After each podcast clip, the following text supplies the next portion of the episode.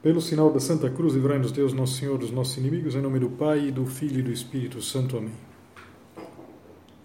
Meu Senhor e meu Deus, creio firmemente que estás aqui, que me vês, que me ouves. Adoro-te com profunda reverência. Peço-te perdão dos meus pecados e graça para fazer com fruto este tempo de oração. Minha Mãe Imaculada, São José, meu Pai e Senhor, meu anjo da guarda, intercedei por mim.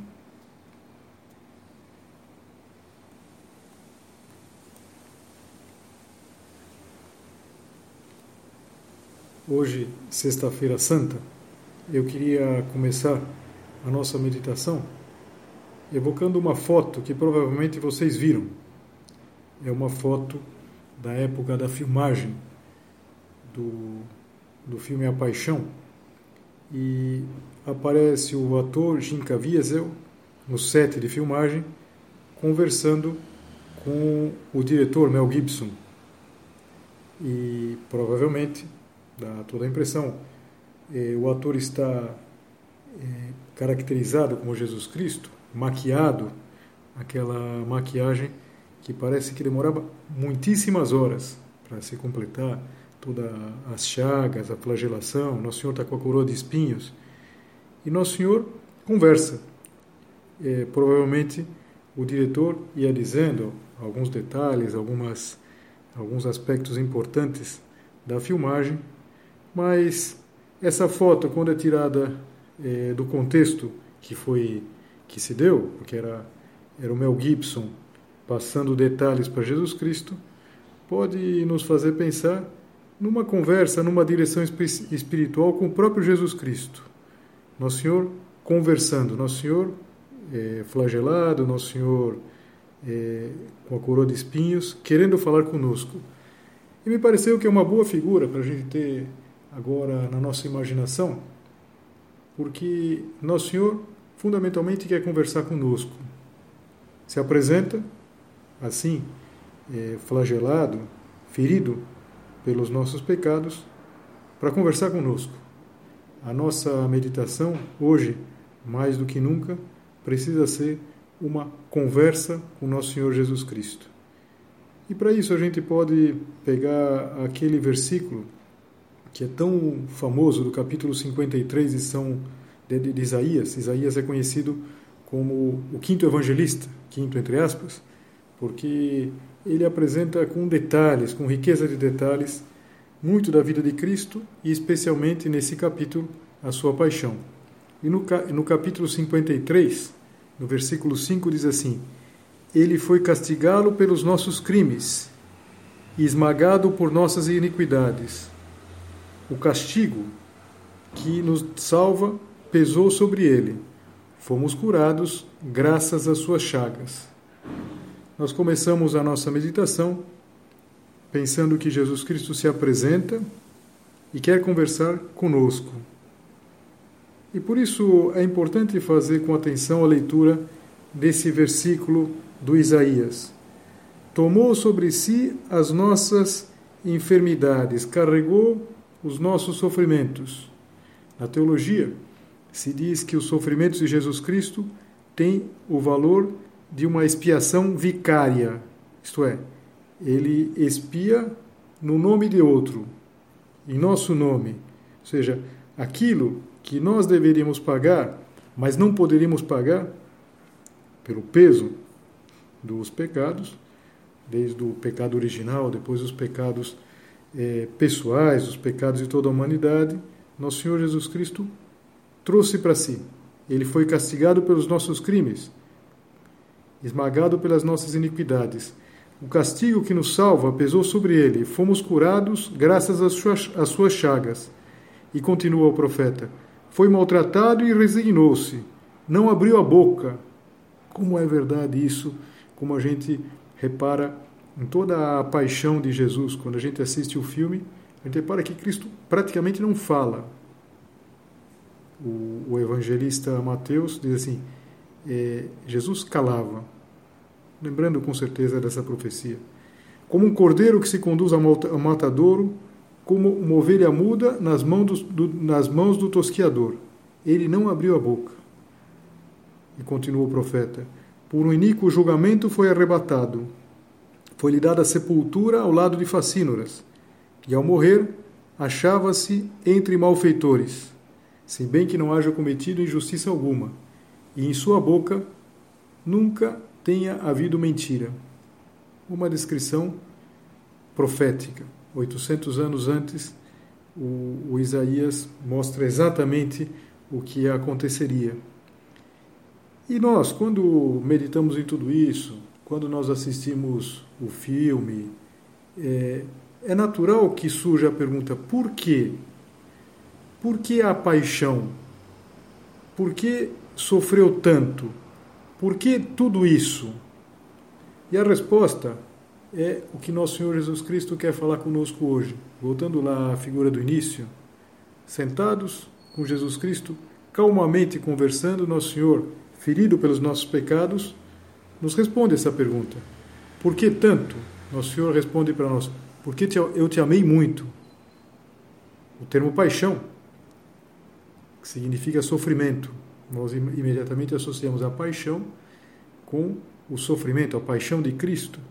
Mas também nós utilizamos, inclusive às vezes na linguagem do dia a dia, para falar de um amor muito intenso. É que é uma só coisa. Nosso Senhor sofreu muito porque nos amou apaixonadamente. Então é importante a gente olhar para tudo isso. É importante, no dia de hoje, sempre, mas no dia de hoje especialmente, contemplar essa paixão, esse amor que Nosso Senhor tem por cada um de nós. Porque, como tantas vezes podemos considerar, Nosso Senhor amou-me, entregou-se a si mesmo por mim. É o que dizia São Paulo na Epístola aos Gálatas: amou a mim, amou em primeiríssima pessoa.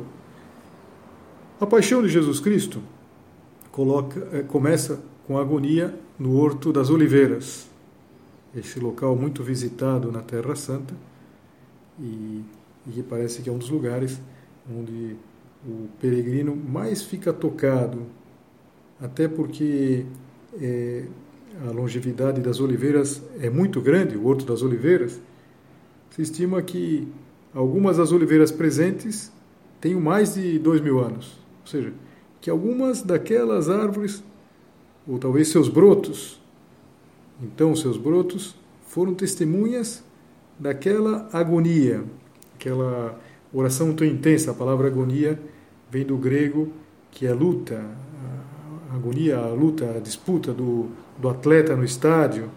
Nosso Senhor luta, e luta com tal intensidade que o evangelista médico São Lucas fala que se dá um fenômeno raro, mas muito bem estudado, que é o suor de sangue.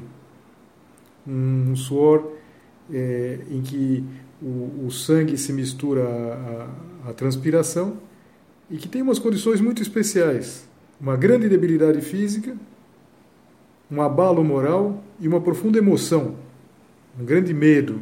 Nosso Senhor sua sangue. A gente pode imaginar como enfrentou tudo isso, como enfrentou o medo, a repugnância por aquilo que viria depois.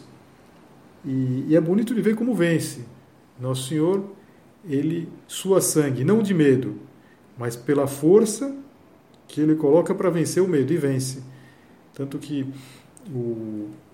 quando a gente assiste o filme, aqueles primeiros momentos, eu não me lembro exatamente quanto tempo dura, talvez 15 minutos, aquele início, que inclusive o artista coloca um filtro, uma luz azulada, talvez para criar um clima. Eles são muito duros, Aquela oração: Pai, se é possível, afasta de mim esse cálice, e aquela presença do demônio. O Evangelho não fala explicitamente, ainda que muitos pensam que um versículo lá para trás, quando depois das tentações que o demônio faz a Jesus no início da sua vida pública, se diz que o demônio deixou por um certo tempo. Alguns pensam que o tempo é agora, que o demônio vem nesse momento. Seja lá como for, A oração de Jesus Cristo é uma oração intensa. Ele ora ao Pai e pede, e vence. E a partir daí o filme, a atitude de Jesus Cristo é uma atitude de majestade, a gente pode dizer. De fato é rei. Quando ele disser para Pôncio Pilatos que é rei, para isso veio ao mundo, para dar testemunho da verdade, Nosso Senhor tem uma postura real, uma postura que reja, uma postura que mexe com os outros, mexe com o próprio Pilatos. A atitude de Jesus Cristo. Jesus Cristo que cala, Jesus Cristo que carrega a cruz. Na Paixão, uma série de personagens. Por exemplo, no próprio Horto das Oliveiras estão presentes alguns apóstolos. Mais perto de Jesus, sobretudo, estão Pedro, Tiago e João. E é interessante porque eles estão, mas eles não são a companhia que Jesus Cristo precisava. Naquele momento ele precisava da companhia dos amigos. Como é humano isso? Nós, quando sofremos, precisamos dessas pessoas próximas que compadecem, que padecem junto de nós. A gente passa por uma grande dor.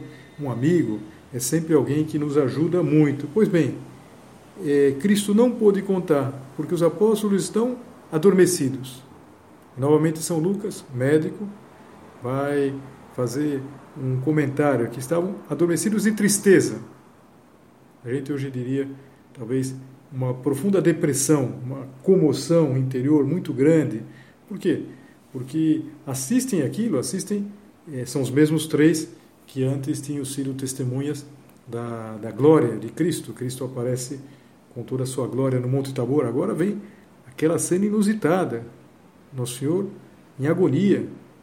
Os judeus, em geral, rezavam em pé. Nosso Senhor está prostrado e faz aquela oração. E Jesus Cristo não pôde contar com a proximidade dos seus. Até que se dá a prisão. Nós sabemos do protagonismo do Judas. Judas vai exatamente no horto, porque era um lugar para surpreender Jesus Cristo. E vem aqueles guardas do grupo que pagou Judas, do Sinédrio, do sumo sacerdote Caifás, e vão lá e prendem Jesus. Os motivos são evidentes. O próprio Pilatos vai perceber que o entregaram por inveja. E sobretudo, porque Jesus Cristo afirmou a sua divindade. Nas últimas semanas, sobretudo na última semana, antes da Semana Santa, nós fomos acompanhando nos Evangelhos aqueles embates de Jesus Cristo, em que ele vai afirmando, eu sou, esse nome divino. Quando ele fala que antes que Abraão existisse, eu sou.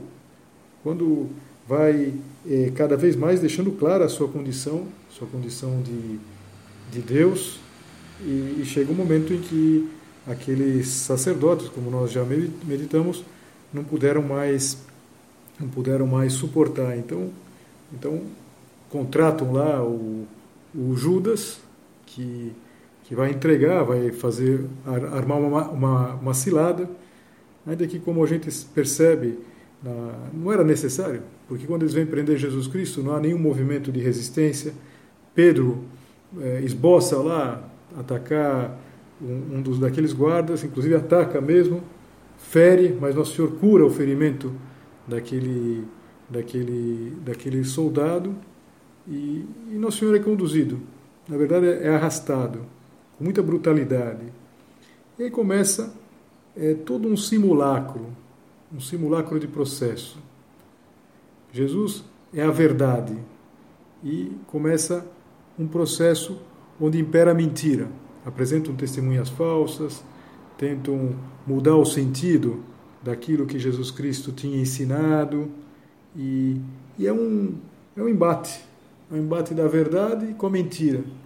Quando a gente assiste a tudo isso, quando a gente lê, quando a gente medita, a gente percebe que a mentira às vezes é poderosa. É poderosa, perto de nós, junto de nós. E se nós não lutamos, pode ser poderosa em nós. Como é importante no dia de hoje a gente fazer o propósito firme, profundo, de tirar toda mentira. Verdade. Eu sou o caminho, a verdade e a vida. E a gente vai percebendo claramente que na paixão de Jesus Cristo vai como que se depurando. De um lado a verdade, do outro lado a mentira. Então começa todo aquele simulacro de processo que é sem dúvida nenhuma conduzido de uma maneira abusiva, mas a gente vai percebendo a intenção. Eles querem desde o início condenar Jesus, não querem encontrar a verdade, mas fazem que aquilo pareça, tenha uma aparência de legalidade. E vão ser necessários dois processos. Jesus é condenado num processo religioso, diante do Sinédrio, mas depois eles querem que Cristo seja crucificado. Eles não têm poder, como eles são, naquele momento, uma província do Império Romano, é necessário o aval do procurador romano, do Pôncio Pilatos, que não morava em Jerusalém, mas que nessas festas mais importantes, sobretudo nessas festas quando às vezes era mais fácil suscitar um fervor nacionalista, o Pôncio Pilatos estava presente. Então leva até o Pôncio Pilatos para pedir a crucifixão. E aí apresentam aí um novo processo, uns outros crimes que também Cristo não tinha cometido, dizendo que ele se fazia rei e se colocava contra César. Tinha sido exatamente o contrário. Quando perguntaram para Jesus se devia dar o tributo ao imperador, Nosso Senhor resolveu de uma maneira muito, muito simples, dividindo bem os âmbitos, o espiritual e o temporal. Dai a César o que é de César e a Deus o que é de Deus. É claro que se deve pagar os tributos justos para a autoridade civil, mas não importa nada. Aí a mentira ela vai sendo cada vez mais pisada mesmo. Então, Pilatos também não vê crime algum. Ele envia o Herodes, que era, digamos assim, uma espécie de títere dos romanos. Tinha condição real, mas, claro, era um rei bem entre aspas, dos judeus. O Herodes despreza Jesus. Ele esperava que Jesus fizesse algum milagre. Tinha esperança de assistir como no espetáculo de circo. E vão aparecendo uma série de personagens. Por exemplo, no filme aparece com destaque a esposa do Pôncio Pilatos, que diz ao esposo que tomasse cuidado, que não se envolvesse com aquele justo, porque ela tinha tido maus pressentimentos com ele em sonhos. Os romanos eles eram muito supersticiosos, e todo romano lembrava que 50 anos mais ou menos antes, o Júlio César ele tinha sido esfaqueado no Senado e tinha ido lá, apesar que a sua esposa tinha dito para ele que não fosse, que ela tinha tido um pressentimento que alguma coisa aconteceria. Ele foi e foi assassinado. Então, claro, Pôncio Pilatos se via numa situação, percebe que aquele homem é justo, percebe que não se podia condenar, sobretudo a cruz, uma pessoa que não tivesse feito nada, mas ele começa a se atrapalhar. E também pensa que não pode se colocar contra os judeus, não seria bom para ele, para sua carreira, Então ele vai dando uma série de desculpas, todas mentirosas. Novamente, a gente vê aqui a verdade e a mentira, um combate entre a verdade e a mentira. Então Jesus ele não vê nenhum crime, mas manda flagelar Jesus. É aquela flagelação que é talvez no filme do Mel Gibson das cenas mais duras. Quem assiste sofre de ver tudo aquilo e tem vontade de pedir que cesse logo. Flagelação fortíssima. E depois Nosso Senhor flagelado com aquela coroa de espinhos, uma pura crueldade dos soldados. Nosso Senhor é apresentado. O Pôncio Pilatos pensava, bom, depois de tudo isso vão achar que já é suficiente, que não é preciso a cruz. E apresenta lá, et homo, eis o homem. É bem provável que ele tenha mesmo falado em latim, para a multidão. Et homo. Não é suficiente? E é exatamente o contrário. Começam aqueles gritos, crucifica, o crucifica, ainda tenta aquele expediente de, como toda Páscoa se libertava um prisioneiro, então colocar a opção Jesus ou Barrabás. E quem querer que vos solte, Barrabás e Cristo, crucificam. E claro, tudo isso vai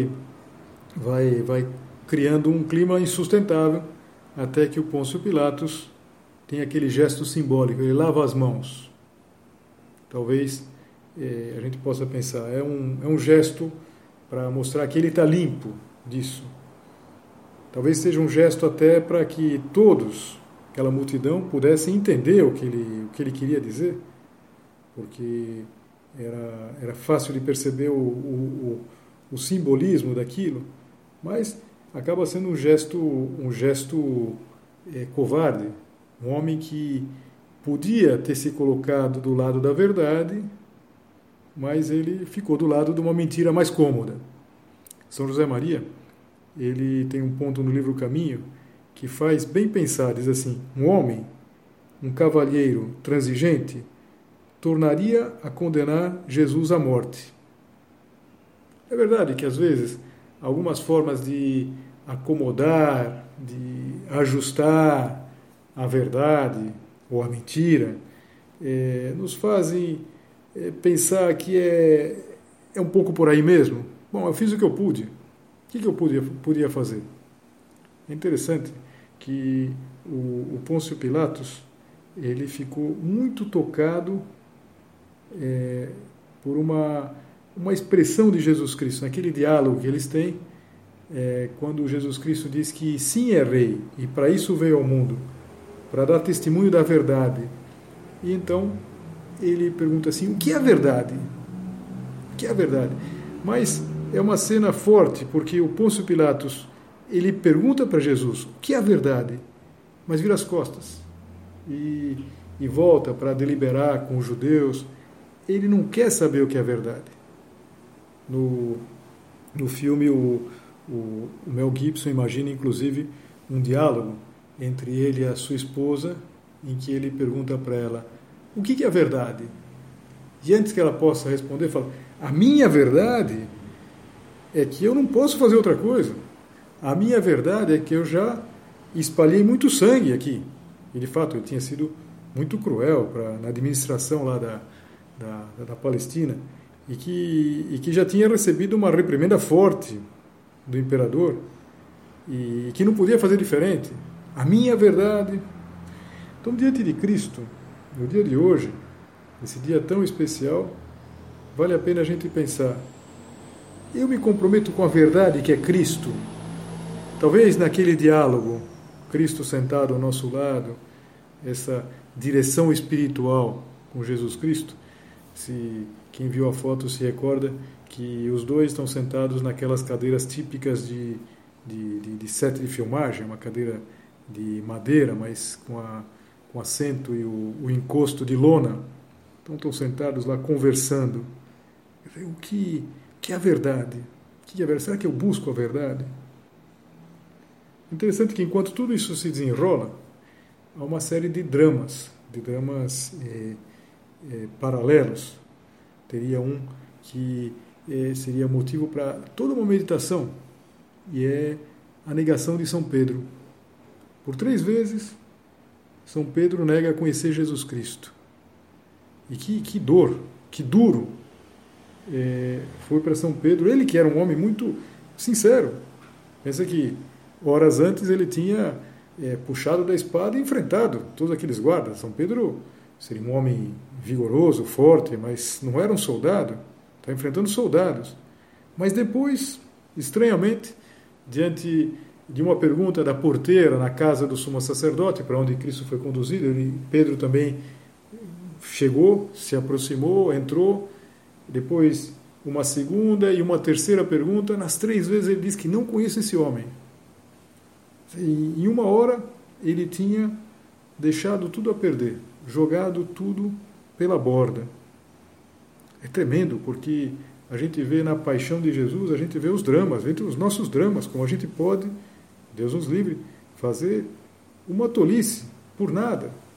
Mesmo, e como a gente tem que ter essa atitude de serenidade, mas de firmeza, a verdade.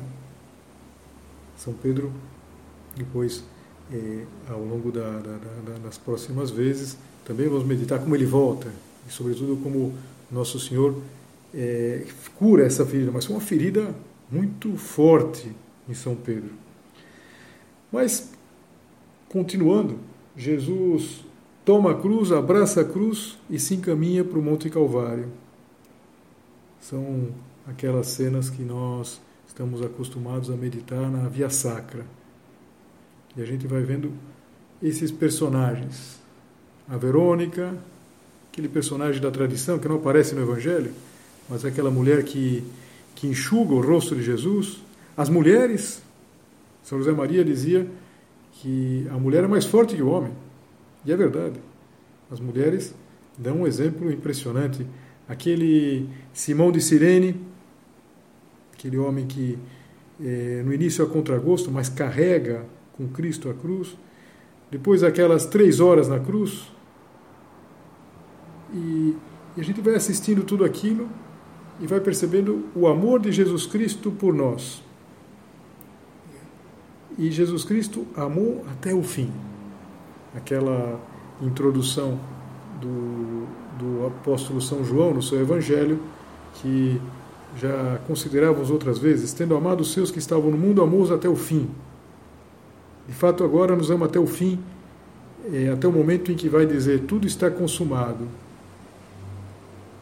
O Catecismo da Igreja Católica diz assim, nenhum homem, ainda que o mais santo, tinha condições de tomar sobre si os pecados de todos os homens e de se oferecer em sacrifício por todos. A existência de Cristo, da pessoa divina do Filho, que supera e ao mesmo tempo abraça todas as pessoas humanas e que constitui cabeça de toda a humanidade, torna possível o seu sacrifício redentor por todos. É aquilo que nós vimos no início, a expiação vicária. Quer dizer, a humanidade tinha pecado e era necessário que fossem os homens a apresentar essa reparação. Mas o que poderíamos nós fazer para reparar algo infinito? Mesmo todos os homens juntos, podemos oferecer algo muito grande, mas nunca de valor infinito. E então era impossível. Nenhum homem, ainda que o mais santo, nem todos os homens santos, tinham condições de tomar sobre si os pecados de todos os homens, como diz aqui o Catecismo. Era necessário que fosse alguém, Deus e homem. Por ser Deus, pode oferecer algo de valor infinito. E sendo homem, é um de nós. É um de nós. Se faz igual a nós em tudo, menos no pecado. E, por assim dizer, assume os nossos pecados para que nós sejamos redimidos. E a paixão vai apresentando uma série de momentos. Aquele, meu Deus, por que me abandonastes? Que é um momento de oração de Jesus Cristo. Às vezes, algumas pessoas, quando leem esse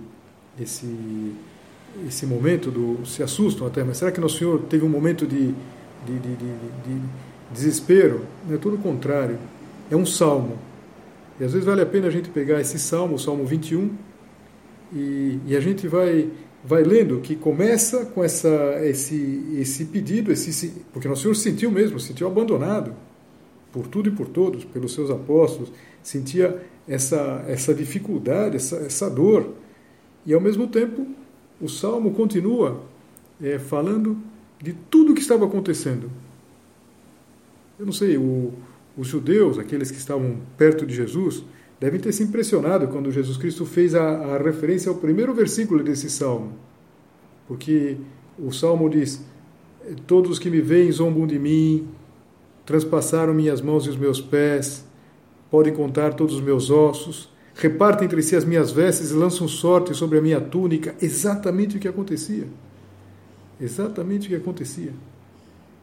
Até que chega o momento em que Nosso Senhor entrega o Espírito. Nosso Senhor conduz tudo e no momento em que já não podia mais, Nosso Senhor se entrega. entrega ao Pai. Tudo está consumado. Naquele momento se cumpriu a nossa vitória. Foi a vitória sobre o pecado. Cristo depois, com a sua ressurreição, vai vencer o último inimigo, que é a morte. Mas há uma cena que nunca se pode esquecer e pode nos servir agora para terminar a nossa oração, que é aquele momento em que Nossa Senhora, ao pé da cruz, Nossa Senhora que não tinha estado no Domingo de Ramos, Nossa Senhora que não aparecia nos grandes milagres, Nossa Senhora que está ao pé da cruz, e Jesus Cristo vai unir de uma maneira única, indissolúvel, sublime, o nosso destino com o da sua mãe. Mulher, eis aí o teu filho, dizia olhando para São João, e depois ao discípulo, eis aí a tua mãe. E dessa hora em diante o discípulo a levou para sua casa, para sua vida. Em São João todos nós estávamos representados. Então, vamos pensar muito nisso, vamos terminar a nossa meditação de hoje, terminar esse tempo de meditação, mas pessoalmente continuar com tudo isso, dando voltas, imaginando Nossa Senhora. Amanhã, Sábado Santo, é natural que seja assim, nós vamos olhar especialmente para Nossa Senhora. O que passaria no coração de Nossa Senhora? Como Nossa Senhora, por exemplo, tomaria nos seus braços Cristo morto.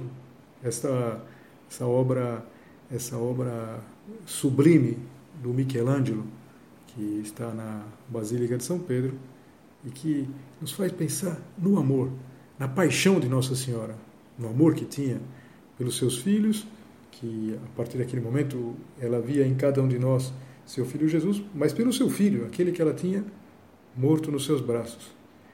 Tem uma história que se conta do Michelangelo, que quando ele compôs aquela estátua que é sublime, uma crítica que se fez é que Nossa Senhora parece que tem a idade de Jesus. Nossa Senhora, na época, teria o quê? Se Cristo tinha 30 e poucos anos, Nossa Senhora, muito jovem, teria então 50, nem isso. Mas o Michelangelo teria respondido algo tão bonito para a gente considerar nesta Sexta-feira Santa. Por que Nossa Senhora é tão jovem? E ele dizia, porque as pessoas que amam não envelhecem. Fisicamente não é assim, mas ele conseguiu colocar também esse aspecto na estátua. Então Nossa Senhora, que é essa mãe maravilhosa, carinhosa, e a partir desse momento da cruz, Mãe Nossa, cuida de nós e nos ajude a aproveitar muito bem esse dia tão santo, esta sexta-feira da paixão do grande amor de Deus por nós. Dou-te graças, meu Deus, pelos bons propósitos, afetos e inspirações que me comunicaste nesta meditação. Peço-te ajuda para os pôr em prática. Minha Mãe Imaculada, São José, meu Pai e Senhor, meu anjo da guarda, intercedei por mim.